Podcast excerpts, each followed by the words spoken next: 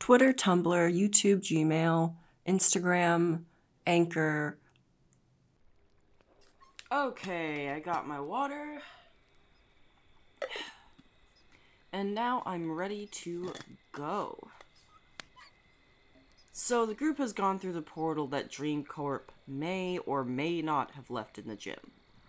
Lenore closed her eyes as she was sucked into the portal. She waited for something, anything really. The pain of her body falling to the ground, a soft impact into the other end of the portal, but nothing came, so she kept her eyes shut. It wasn't until Deanne called her a dummy in her signature sarcastic tone that she opened her eyes. Lenore was really starting to get sick of Deanne. Not only did she humiliate her by reading her blog, but she also just had to make her feel stupid for keeping her eyes closed. When the group looked around, they realized that they were in the middle of a town square. People were walking around them. Some people gave the group a cursory glance, but most people paid them no mind, as if it were normal to appear out of thin air. As Lenore looked around, she realized that they were in the middle of the road, but there were no cars. Oh, wait, yes, there were. They were just in the air. yeah, that's normal. Matt questioned where they were, and Taylor pulled her phone out, but she couldn't get a signal.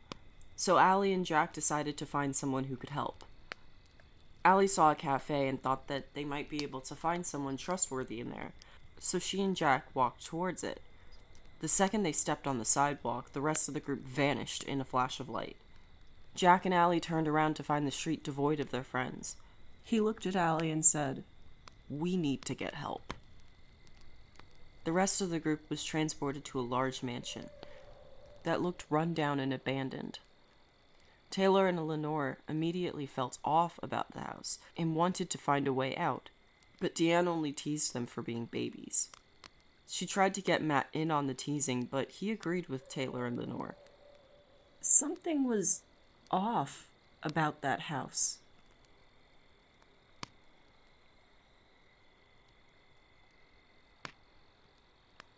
What's worse, he felt something watching him.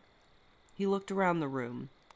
Matt looked around the room, taking inventory of everything there a creepy grandfather clock, creepy bear rug, creepy staircase, creepy crooked figure.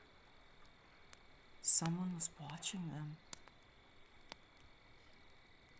Matt wanted to scream. He really did, but he couldn't bring his voice to do it, so he just watched it quietly.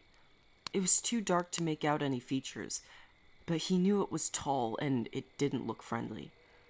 He backed up and hit a body. Assuming it was one of his friends, he turned around to tell them to stay quiet. What he saw was a pale face of an old woman. Her face was partially covered by her black hair, but he could see her bloodshot eyes and sharp teeth. As she opened her mouth, drool started to pool down on Matt's shoes. The warm goo seeped through his sneakers and felt awful and smelled worse. He was too terrified to look away, stuck in a trance. Taylor grabbed his hand and brought him back into reality and pulled him towards the door. His legs remembered how to run, and soon he was dragging Taylor behind him. They kept running past the doors, down the road, into a clearing. They looked back at the house and saw the two figures in the window, silently staring at them, unmoving. Something about the eerie sight jogged Matt's memory, and he remembered that there were two more people in their group. He started to go back to the house, already shouting their names, but Taylor told him that they ran out before Taylor grabbed him. Oh, that was nice. they looked around them and realized that they were surrounded by a forest and had no way of knowing where Deanne and Lenore went, or where they should go. The figures in the window were still watching them, so they decided to pick a direction quickly and get out of there. They started into the forest, listening for any other movement or any sign of their friends, but they found nothing except the wildlife. The silence made Matt uncomfortable, so he made a comment about at least being out of the haunted house. Things were getting better, and their luck was just beginning. Wrong choice of words, Matt. Wrong choice of words, Matt. A flaming ball lit up into the sky and crashed into the forest less than a mile away from them with a thunderous boom. A small cloud of smoke rose into the sky. After a moment, the trees started to move apart like they were being pushed aside. Loud footsteps grew closer and closer until the duo saw a giant dragon stood in front of them. It froze in front of them and leaned in to smell them. Matt whispered, Don't move, to Taylor, and the dragon froze too. Taylor made a wild guess that the dragon could understand them and asked if it could understand them and if it was friendly. The dragon growled at that. Matt shushed her and the dragon stopped. Oh, Taylor thought. She understood now. Taylor turned to Matt and told him to talk to it. Matt argued with her for a little bit on the ridiculousness of her suggestion until he heard the dragon in his head introducing themselves as Orion. Matt stopped his arguing and asked if Taylor heard that. Heard what? Taylor hadn't heard anything. Orion replied that they were speaking telepathically. Had Matt never really heard of telepathy? He was clearly gifted at it. Matt relayed this information to Taylor and introduced her to Orion, with excitement dripping from his voice. He had telepathy. He wasn't sure how, but it was cool regardless. Matt explained everything he had been through to Orion and asked if they could take the two of them back to people who could help them. And they agreed, but only for Matt. They didn't like Taylor. Matt sighed. This was going to be a long negotiation. Meanwhile, Lenore and Deanne ran through the forest until they came upon a little cottage. Deanne didn't want to go inside. There was no way to know who or what was in there. But Lenore felt strangely good about that place. Her intuition was telling her to go inside, so she knocked on the door. It opened to reveal a giant green woman who looked stronger than even the strongest strong man could ever hope to be and the two tusks on the side of her mouth were less than welcoming. Well, Lenore thought to herself, intuition could be wrong sometimes.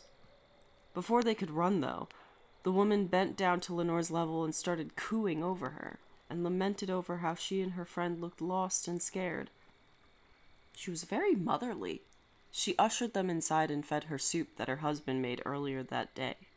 Throughout the whole ordeal, Deanne stayed quiet out of fear of the giant woman, known as Runa. But Lenore felt perfectly at home with her.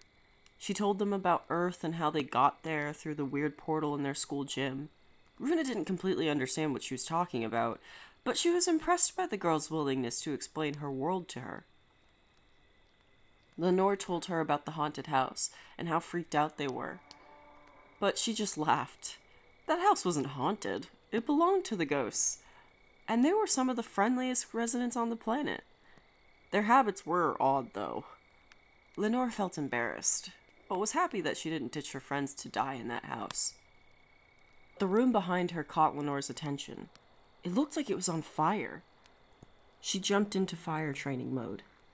Well, if VHS tapes on what to do when you see a fire counts as training, but Runa calmed her down and said it was just the hallway to her forge. She was a blacksmith. Lenore lit up. She always wanted to try blacksmithing, but she had no one who could teach her. She was going to ask Runa, but was scared of what she might say, so she kept quiet.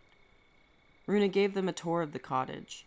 It was a lot bigger on the inside than it looked on the outside. From the outside, you could only see four windows, but there were seven rooms and four bathrooms. Lenore wondered how that was possible and why they needed so many rooms.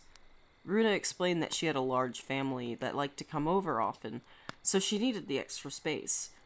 And as for the how, it was magic. Duh. Throughout the entire tour, Lenore kept looking back in the direction of the forge.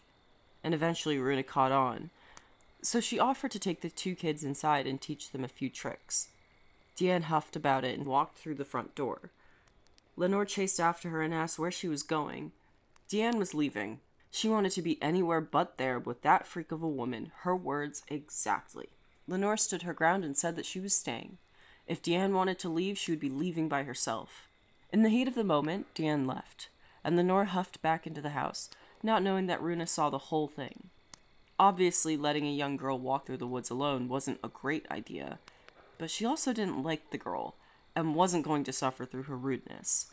So, as a compromise, she put a good luck spell on her so that she would find her way back into town, or at least find her friends. With that, she turned her attention back to Lenore and tried getting her excitement back up by showing her how she set up her shop with magic. Lenore almost instantly forgot about Deanne and asked Runa a million and one questions about how magic worked all at once. But the one she really wanted to know was could she be taught magic too? Runa chuckled at the young girl's enthusiasm and was happy to try. So they began her training in magical blacksmithing.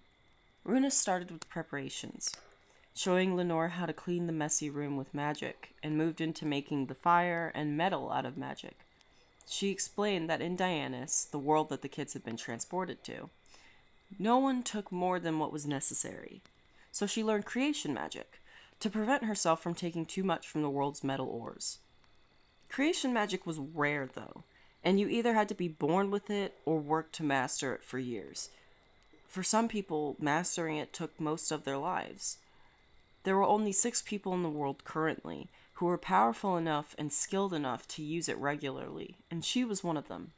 Lenore, though unskilled, was able to conjure up some metal, much to Runa's surprise. It was unstable, though, so it melted within 30 seconds. But Runa promised to teach her how to harness her newfound power and stabilize her creations. She brought Lenore to her main workstation and showed Lenore how to make an iron pendant, a manageable project for an eager pupil like Lenore. As they continued working, Runa's husband, Alistair, came home with some herbs he harvested for the new moon. He introduced himself and left quietly. He was never really as outgoing as his wife, but he loved her huge presence.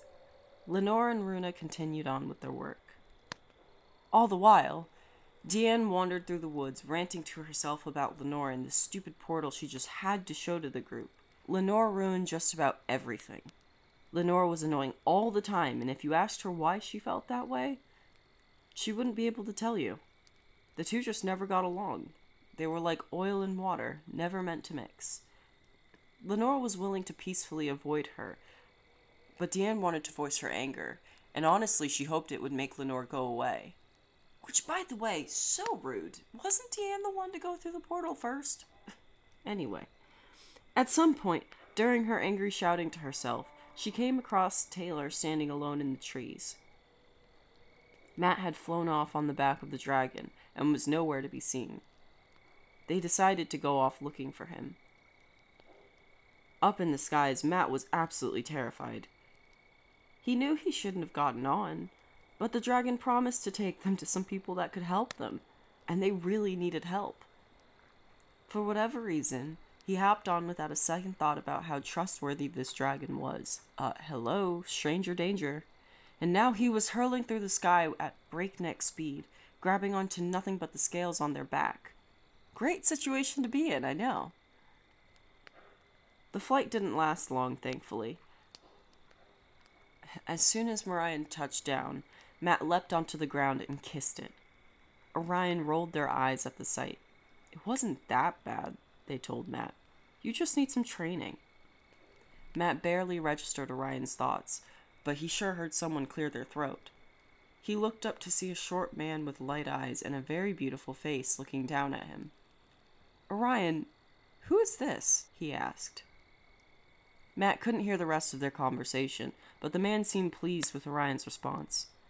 He turned to Matt and introduced himself as Alistair, the witch, which sounded strange to Matt. Weren't men warlocks? Nope. Witches were like nature's doctors or herbalists. Warlocks were more like scientists, astronomers, things like that. Alistair was just out in the woods gathering herbs that might be a cure to a disease that was spreading. He showed Matt his basket of herbs, and Matt was immediately entranced. Alistair was about to go and get more plants and maybe converse with some animals, which interested Matt even more. So when he invited Matt to come out with him, he agreed. Alistair looked at Orion, who squatted down and let him climb on their back. Alistair's hands glowed and snapped onto Orion's scales with a light slap. He asked Alistair how he did that. Alistair was surprised at his question, though. It was only magic, and a basic spell at that. Everyone on Dianus knew it. Even children would use it to play by sticking onto ceilings and walls. He showed Matt how to do it, and he motioned for Matt to jump on, and as he expected, Matt was able to do it. But Alistair was suspicious. He heard Lenore tell Runa about being from another world that didn't teach magic. Earth, he recalled. He wondered if Matt was from the same place. They flew over the clearing that Matt and Taylor were in about an hour ago and landed on a large mountain next to a flowing spring. The water was magenta, and it seemed to flow into the magenta grass in the clearing. Matt wondered aloud if the spring was what gave the clearing its color. Alistair just responded that everything in this world was not as it seemed. He asked Matt if he was from Earth, the same one that Lenore, the girl inside his cottage, mentioned. Matt confirmed his suspicions and was happy to hear that she was safe, if not a little mad that she ditched him and then went on to stay in a cottage instead of looking for him and Taylor. But he was glad that she was safe nonetheless. He asked Alistair if he had seen Deanne, but there was only one Earth girl in the cottage with his wife, so he didn't know who she was. While picking herbs and exploring the flora with Alistair, Matt got curious. Why could he talk to Orion when Taylor couldn't? Alistair had a maybe answer that boiled down to genetics. Perhaps Matt was more inclined towards magic than his friend. Lenore was also magically gifted as well, so Maybe some Earth humans were just like that. It was also possible, too, that their hobbies on Earth made them more magically inclined. Lenore was already into woodworking and crafting, so creation magic was kind of up her alley.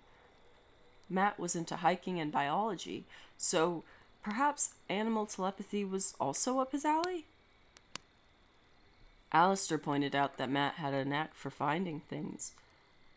Whenever Alistair needed a specific plant, Matt seemed to instinctively find it. It was very possible that he was a pathfinder as well, although pathfinders were rare. Telepathy with other species and pathfinding magics were often mastered together. Alistair offered to help Matt master it too if he wanted to stay on Dianus. Unfortunately, Matt couldn't do that. He was intent on getting back to Earth, even though he was having a lot of fun exploring with Alistair. When Alistair finished collecting his herbs, he decided to take Matt back to the cabin to Lenore and his wife to make a plan on how they could find their friends and get them back to Earth. But when Orion leapt into the air, they were stopped by Damien. Yes, that same Damien, Janice's Damien. Damien informed them that their friends Allie and Jack were waiting for them in the town cafe, with Taylor and Deanne. Matt told them that they were going to get Lenore, but there was no need. She was already on her way there, actually. With the message relayed, Damien left in a puff of smoke. His signature move. Matt looked at Alistair and asked if he should trust him. He looked very suspicious, after all. Alistair just chuckled and explained that Damien was the creator's right hand man. If anyone could be trusted, it was him. They took off toward the town cafe, and on the way, Matt asked about this creator. For starters, who was he? She was Janice, Alistair explained. But that's all the information he could give. No one knew much about her except for Damien, and people knew even less about him. It wasn't that she isolated herself, she just preferred to be private. She feared that if she were too open about her power and her past, people would start to revere her as a god, and she didn't want that. So she kept herself quiet. She would come out to socialize with her world every now and again, but if you didn't know who she was, you wouldn't even know that she made the world. She kept it low key and liked it that way. And that was all that Alistair knew. By the time they arrived in the town square, Lenore had just arrived at the cafe with Runa. She and Matt waved goodbye to Orion, Runa, and Alistair as they flew off back into the forest. When Lenore and Matt walked into the cafe, they saw their friends sitting at a table. They looked exhausted, bored, done with Dianus, and Deanne looked slightly bruised and very disheveled. Lenore was relieved she and Runa found a way to get back because, judging from the look on their faces, they did not have as much fun as her. She asked them what happened, but Allie snapped back with a don't ask. She was usually pretty chill, so if she was mad, it was best not to bother them about it. Instead, she pulled out a stone she and Runa created from a burlap sack that Runa gave her. It was a vibrant purple gem, with a spark floating inside of it. And it was their ticket back to Earth. The group was very happy to hear that. Lenore threw it into the ground, and it shattered and expanded into a portal in seconds. Lenore didn't even have to tell them to go through. They took off running the minute they saw the gym on the other side. Matt hesitated, though, and he looked at Lenore. She was looking at the forest where Orion, Alistair, and Runa went. He understood her affliction, and he felt the same way. Lenore looked back at him and saw the same longing she felt. They wanted to stay, but they couldn't. They had lives on Earth. Lenore walked up to him and grabbed his hand. Don't worry, she said. I have more stones. She opened her bag to see about twenty purple gems in her sack. He smiled and walked through with her. Okay, I think that's enough for tonight. We'll rest and then pick up tomorrow. No, the story's not over. There's still more to tell. Tomorrow morning, though. Also, you're starting the fire and making breakfast again. All right, good night.